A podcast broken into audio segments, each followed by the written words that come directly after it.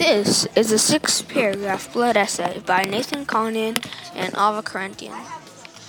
Your, your body has blood in every location of your body.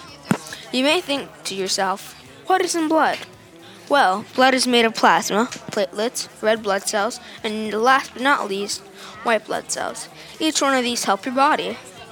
Do you know the importance of plasma? Do you know that plasma is also half of your blood? It's true. Plasma is a light yellow colored substance that can be slightly sticky. Without it, your blood would be very weird, liquid, or not even one.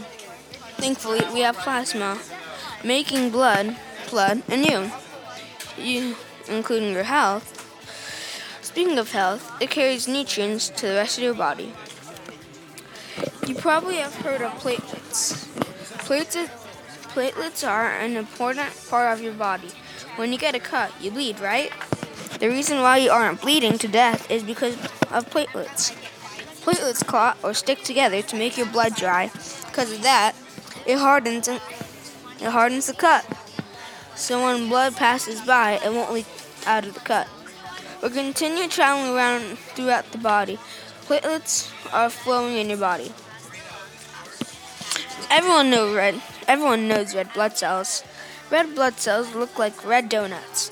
There are 20 to 30 trillion red blood cells in a single drop of blood. Red blood cells have a protein called hemoglobin.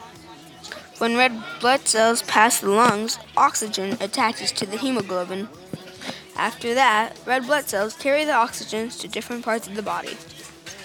Leukocytes, or white blood cells, float around in the blood. The white blood cell's job is to get rid of unwanted germs in your blood so the blood can stay healthy.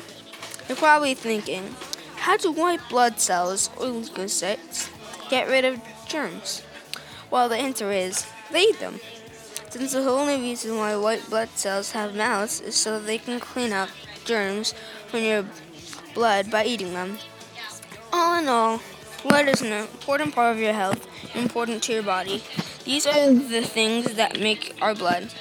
Without it, you would not be alive. So thank them for being on your side. I wrote this because blood is just important to not know about.